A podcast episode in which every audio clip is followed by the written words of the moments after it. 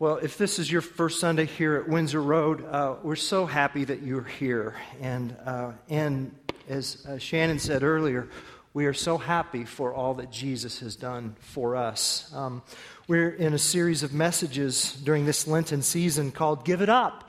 And these weights here on this cross represent all of what God is calling us to give up to Him.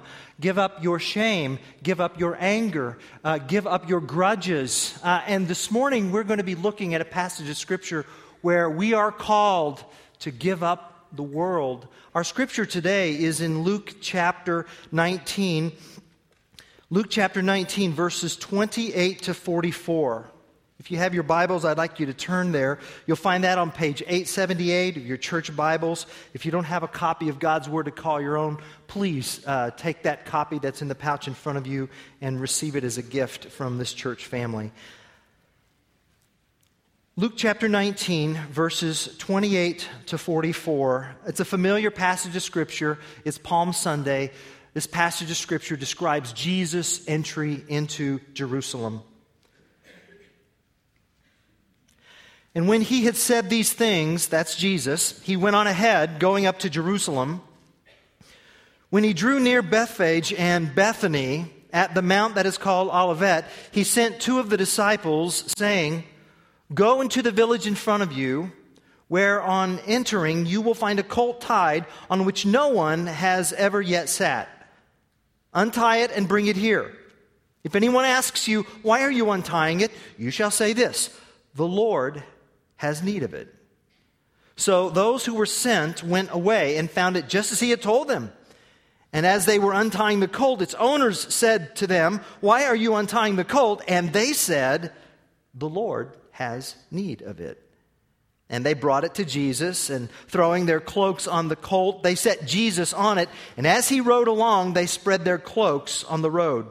As he was drawing near, Already on the way down the Mount of Olives, the whole multitude of his disciples began to rejoice and praise God with a loud voice for all the mighty works that they had seen, saying, Blessed is the King who comes in the name of the Lord, peace in heaven and glory in the highest. And some of the Pharisees in the crowd said to him, Teacher, rebuke your disciples. He answered, I tell you, if these were silent, the very stones would cry out. And when he drew near and saw the city, he wept over it, saying, Would that you, even you, had known on this day the things that make for peace. But now they are hidden from your eyes. For the days will come upon you when your enemies will set up a barricade around you and surround you and hem you in on every side and tear you down to the ground, you and your children within you. And they will not leave one stone upon another in you because you did not know the time of your visitation. This is God's Word.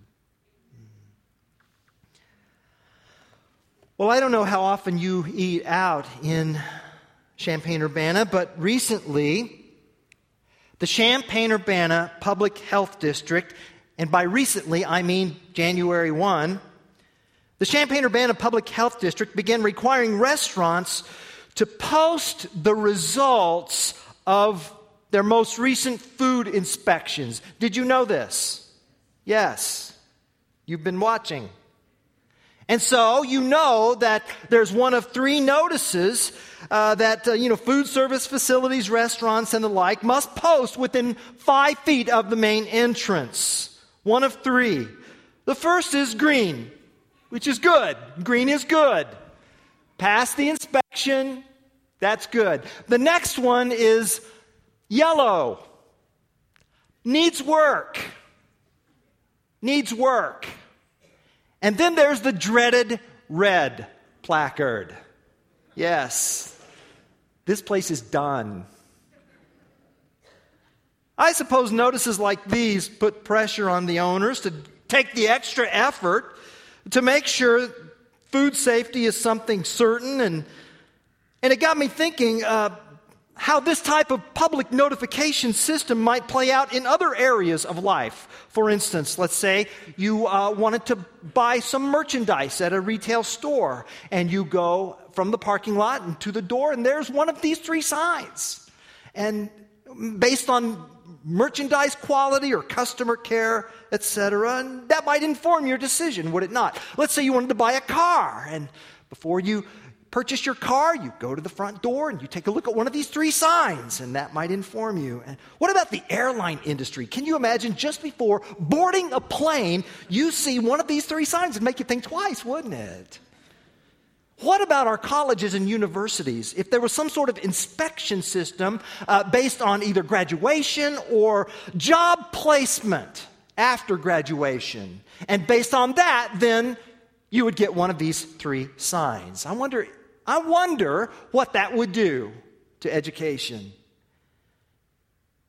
And then there's churches. What if an inspector came and closely observed the level of love and passion that a congregation has for God and one another?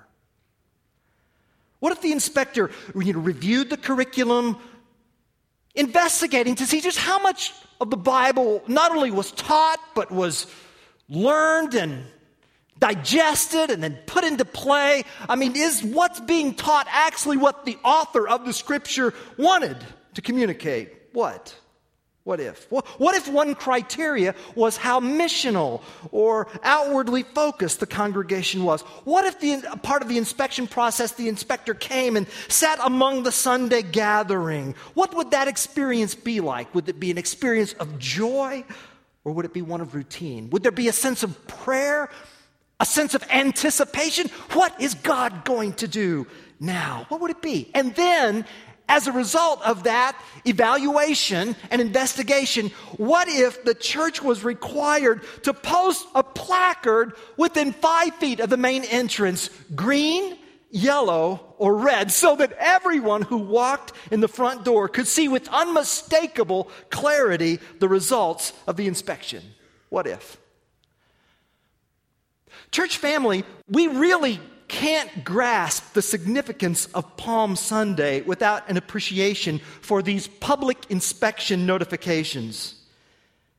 In Luke chapter 19, Jesus rides into Jerusalem. In our Christian calendar, it's Palm Sunday. And Palm Sunday, I fear, you know, has kind of become in the minds of Midwestern Americans this gleeful, spring like, we got spirit, yes, we do, we got spirit, how about you kind of thing where, you know, you know, the, this, the, the Galilean guy, our guy, is now come in to show off these Jerusalem urbanites.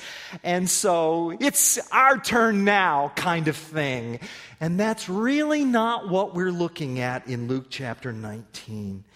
Because you see, Luke chapter 19, Palm Sunday, is the day when the inspector appeared to examine and investigate and scrutinize the ministry of the temple in the city of Jerusalem. No small task. In the Hebrew mind, the temple was the connecting place between heaven and earth. In the Hebrew mind, it was, it was the center of the universe, it was the most important geographical space in the universe.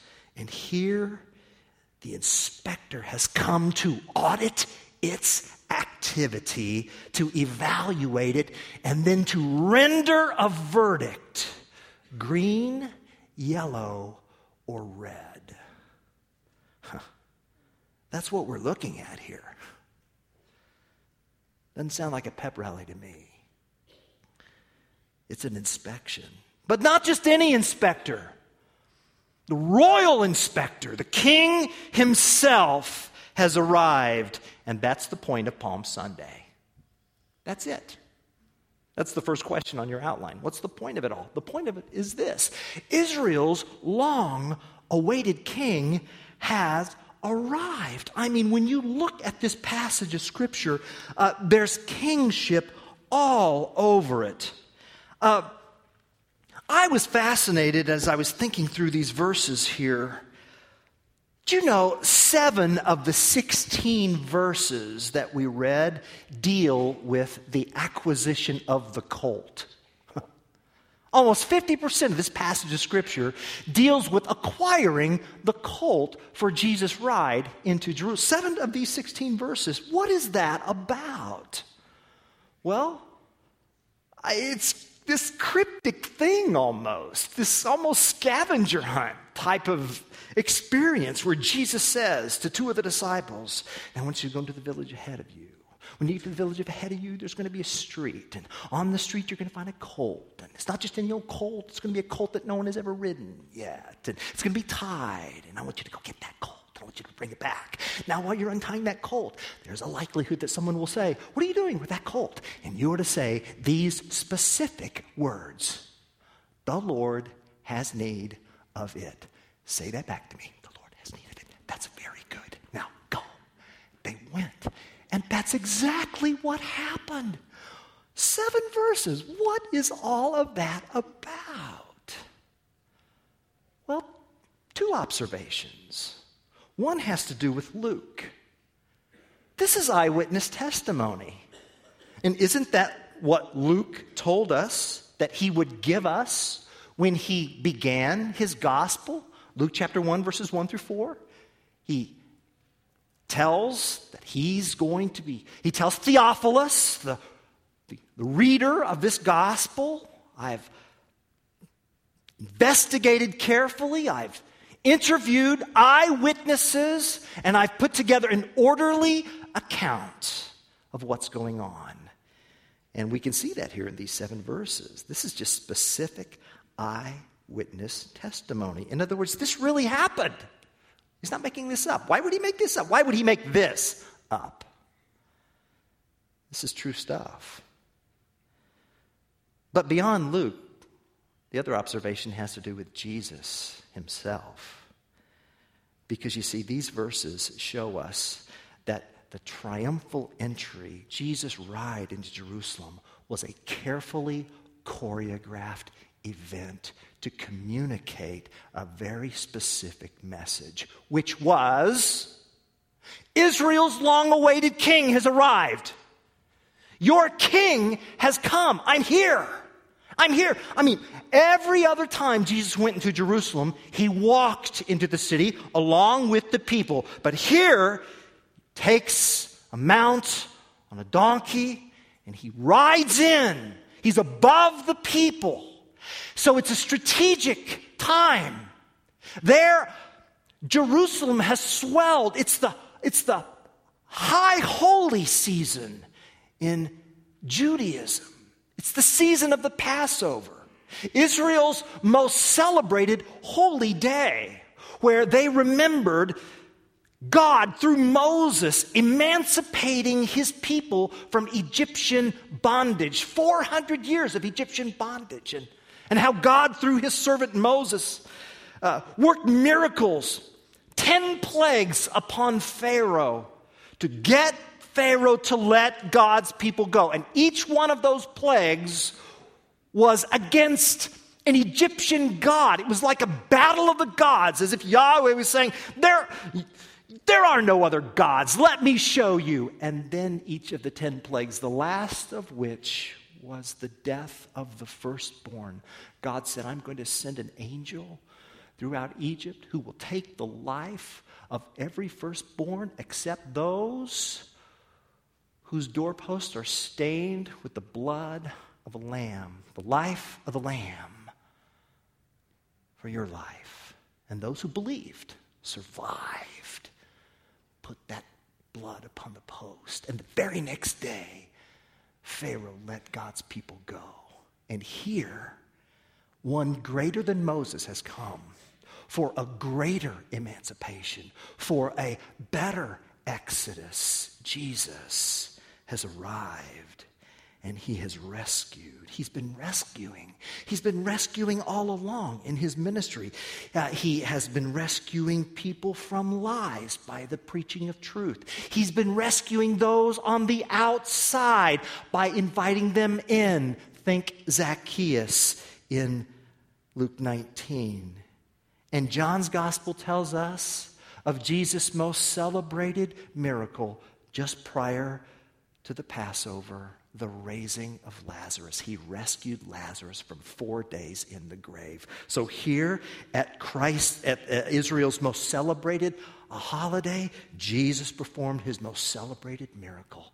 And he is placed on this donkey and he is riding and they put their cloaks up front. And they're, they're pronouncing him king. Verse 38 Blessed is the king who comes in the name of the Lord. Peace in heaven and glory in the highest. And of course, the critics were there, the Pharisees, who uh, said, Teacher, rebuke your disciples. And listen what Jesus said to them in verse 40 I tell you, if these were silent, the very stones would cry out kind of gives new meaning to the phrase dumber than a box of rocks. Right? At least the rocks know who their creator is, but not the religious leaders. Man, this has kingship. This has kingship written all over it. I mean, Jesus is riding into Jerusalem, and, and, and, and people can't help but think of another king in their history when King David wanted to proclaim his son Solomon as heir to the throne, what did he do in 1 Kings 1? Oh, he put him on a donkey and rode him throughout, saying, Here is your king. You say, Well, one greater than David and one greater than Solomon has come. But more importantly, these verses signal fulfilled prophecy. And in the Hebrew mind, they would have known. Zechariah chapter 9, verse 9 Rejoice greatly, O daughter of Zion. Shout aloud, O daughter of Jerusalem. Behold, your king is coming to you. Righteous and having salvation is he, humble and mounted on a donkey, on a colt, the foal of a donkey. This has kingship written all over it. I mean, that's why and that's why in verse 30, Jesus says, I want you to get a colt on which no one has ever yet sat. What's that about? It's about this kings don't ride used donkeys. That's what that's about. It's sacred, it's for the king. And that's why Jesus used the phrase, the Lord has need of it. That's just not Galilean slang.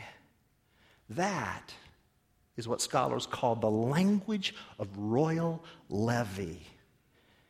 Now, in our democracy, we've got this thing called property rights, but that didn't exist in the ancient world of kings and kingdoms. A king wanted something, a wanted a beast of burden, wanted an animal of yours. The king said, That's mine.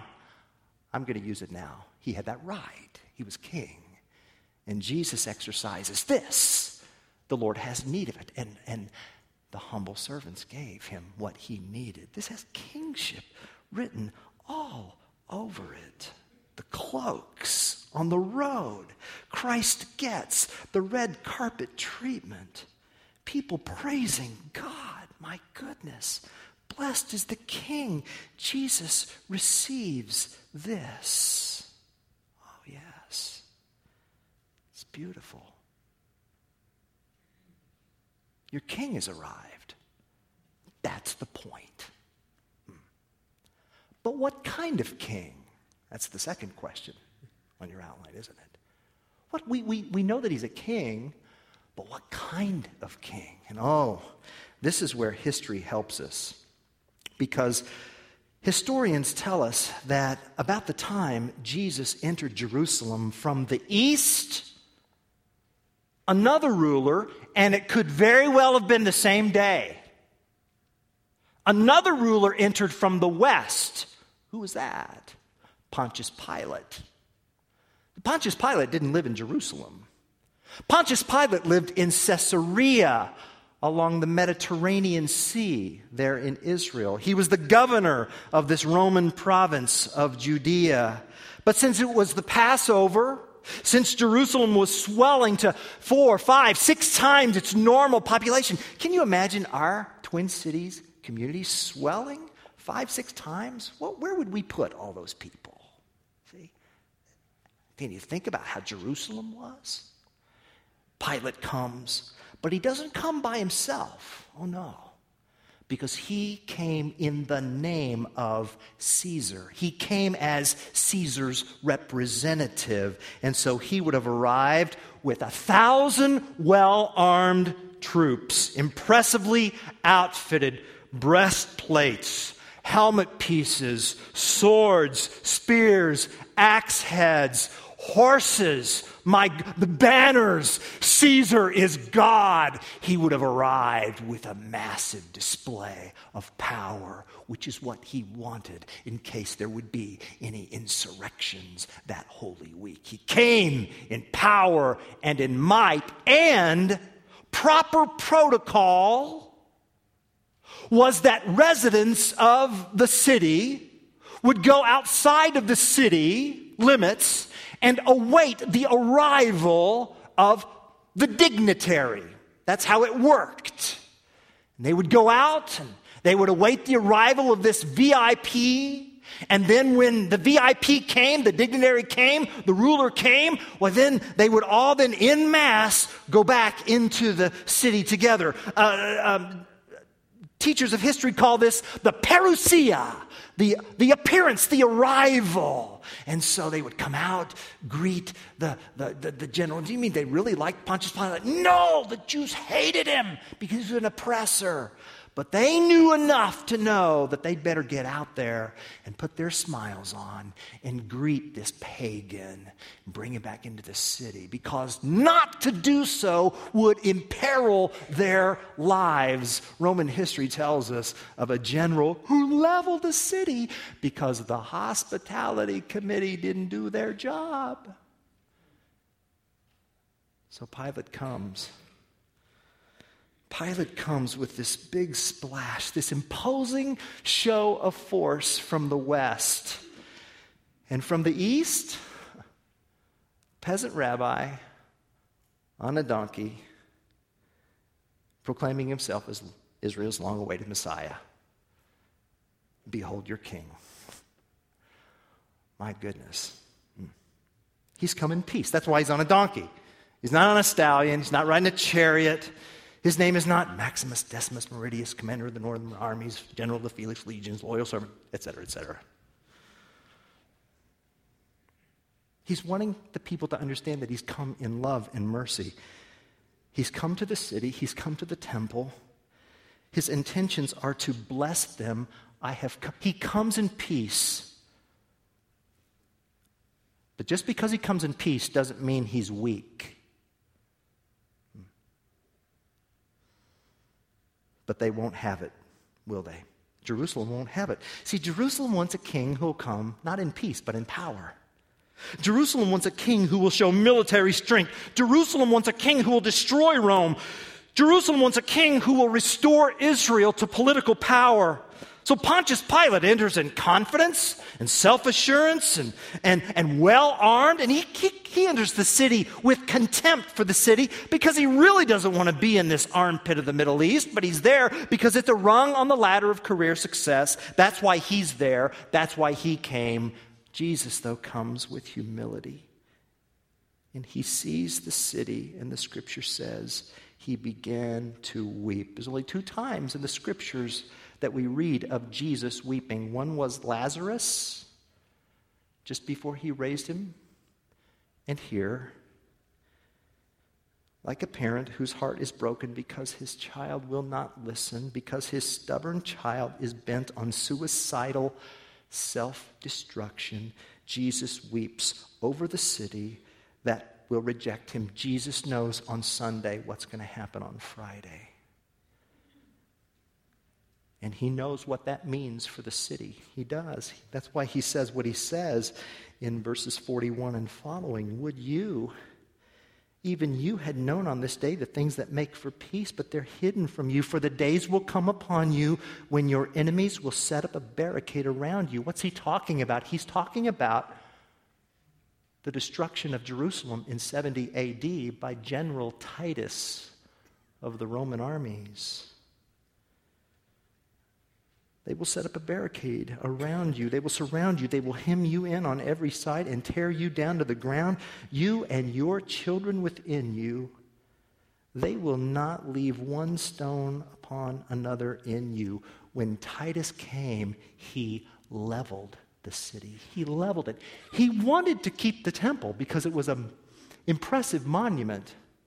But his soldiers were so angry at the resistance of the zealots, they set the place on fire and leveled it.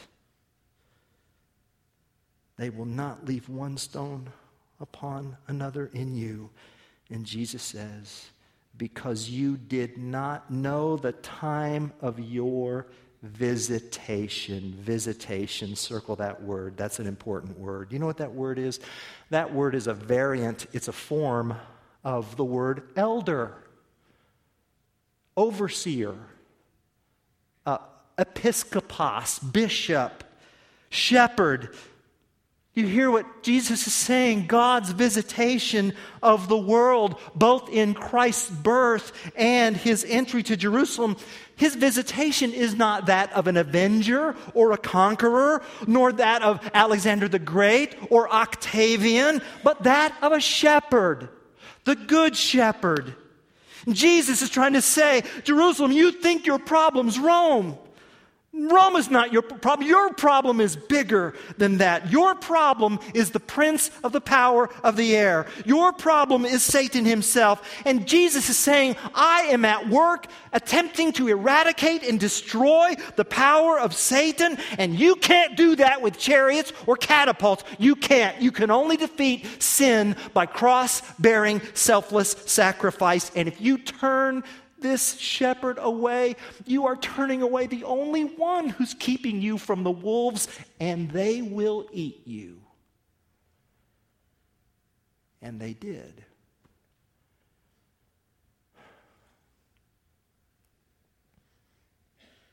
Robert Capon put it this way For the world, by its own stubborn choice and its own irreversible pride. The world is going to hell in a handbasket. And that is why its messianic overseer weeps. He weeps angry tears, he weeps judgmental tears. They're tears, but they're tears. tears from the same Messiah who said in Luke 13 34, Jerusalem, Jerusalem, how often I have wanted to gather your children as a hen gathers her chicks under her wings, and you were not willing.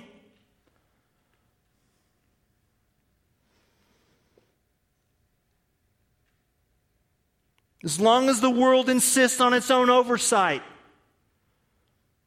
as long as the world refuses to abandon its domestic madness and public folly, the world will never, ever, on its own, find peace.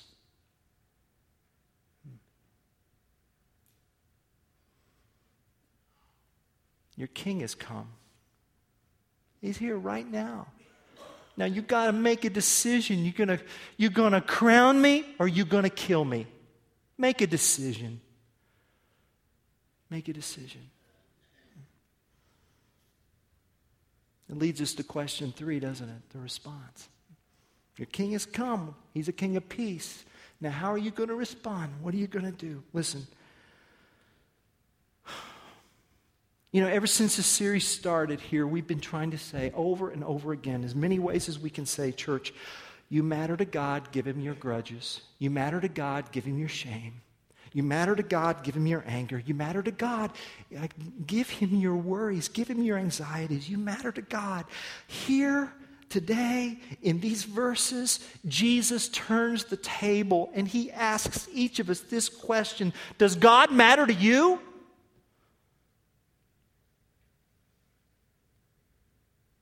The crowds shout, Hosanna. What does that mean? It means, oh God, save us. From what? From what? What would you like to be saved from? From the Romans? No. No, you got a you got a worse enemy than that, Jesus says. You know, you need to be Jesus looks at me in these verses. He says, Randy, I need to save you from you. I need to save you from you. I need to save you from your mythical and imaginary images of who you want me to be. So, so you know, Am I more excited by the Jesus of my own making than the real Jesus? What kind of a Jesus do we long for? It seems to me we, we sometimes teeter between one of two extremes the sentimental Jesus or the legalistic Jesus. Oh, God, save us from the sentimental Jesus. Save us from the aromatherapy Jesus who just wants to calm our emotions and make us feel cuddly and warm. Save us from the Galleria Jesus who promises to take us on a spree where we can get what we think we need. Save us from the legalistic Jesus, the, the district attorney Jesus who goes after those who make my life hard. And save us from the you're not doing enough Jesus, right? Your sins are too great for pardon. You don't have enough faith. You don't repent enough. You're never going to be able to continue to the end. You don't have the joy of God's children. You have such a weak hold. It's not enough. It's not enough. It's not enough. One of these two extremes usually is where we get misled. And these verses challenge us to abandon our synthetic images of Christ and instead passionately pursue him for who he is. Listen, if you invite me over to your house, I come to the front door and you say, Randy, you're welcome, but Bolting House, you're not. What? I'm going to be confused because they go together. Randy Bolting House. They go together. You, you can't have one without the other. And you say, well, we can't say, well, I'll take the Jesus part, but not the Christ. That doesn't work. They go together. They go together. These verses remind me that there's a greater kingdom than the kingdom of Randy, and there's a greater king than King Randy. Because King Randy is king over a kingdom of one. Hmm. Jesus is Lord of the universe. Too often I want greater control of my world than what I have, and what I need is to rest in the greater King. And has there ever been a greater King than the one who would die on behalf of his people? This King who rode into this temple, this King who inspected it, condemned it, and set in motion a countdown to close it, who gave them the red placard and said, It's going away. It's just a matter of time. It's done. That's the bad news. That is bad news. But you know what? The good news is that Jesus replaced the temple of Herod with his own body. And it's a far better temple because you see, Jesus' body, in his temple, there are no zones of segregation. In Herod's temple, why? There'd be a place for the Gentiles, a place for the Jews, a place for the men, a place for the women, a place for the priests. No, no, no. Not in Jesus' body, not in his temple. Oh, no. It's one temple. No barriers, no walls. Just us and the King. That's what he's doing, that's what he's about. Jesus, who foretold the broken future of Herod's temple. This king would himself be broken and cursed and left to hang on a tree. He who foretold the temple's ruin would himself be ruined, and in his death and burial and resurrection, Jesus would become the sole meeting place between God and his people. Jesus, the humble king who came in peace to suffer and die for his people so that in him we might meet with God. This is your king. Now, do you want him?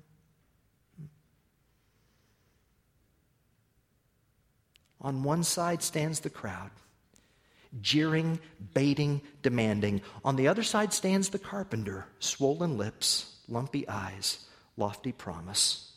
One offers acceptance, the other offers a cross.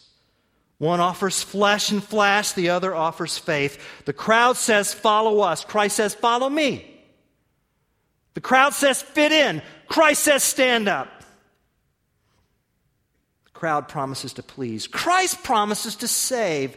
And God looks at you and he asks, which will be your choice? Who will be your king? Choose.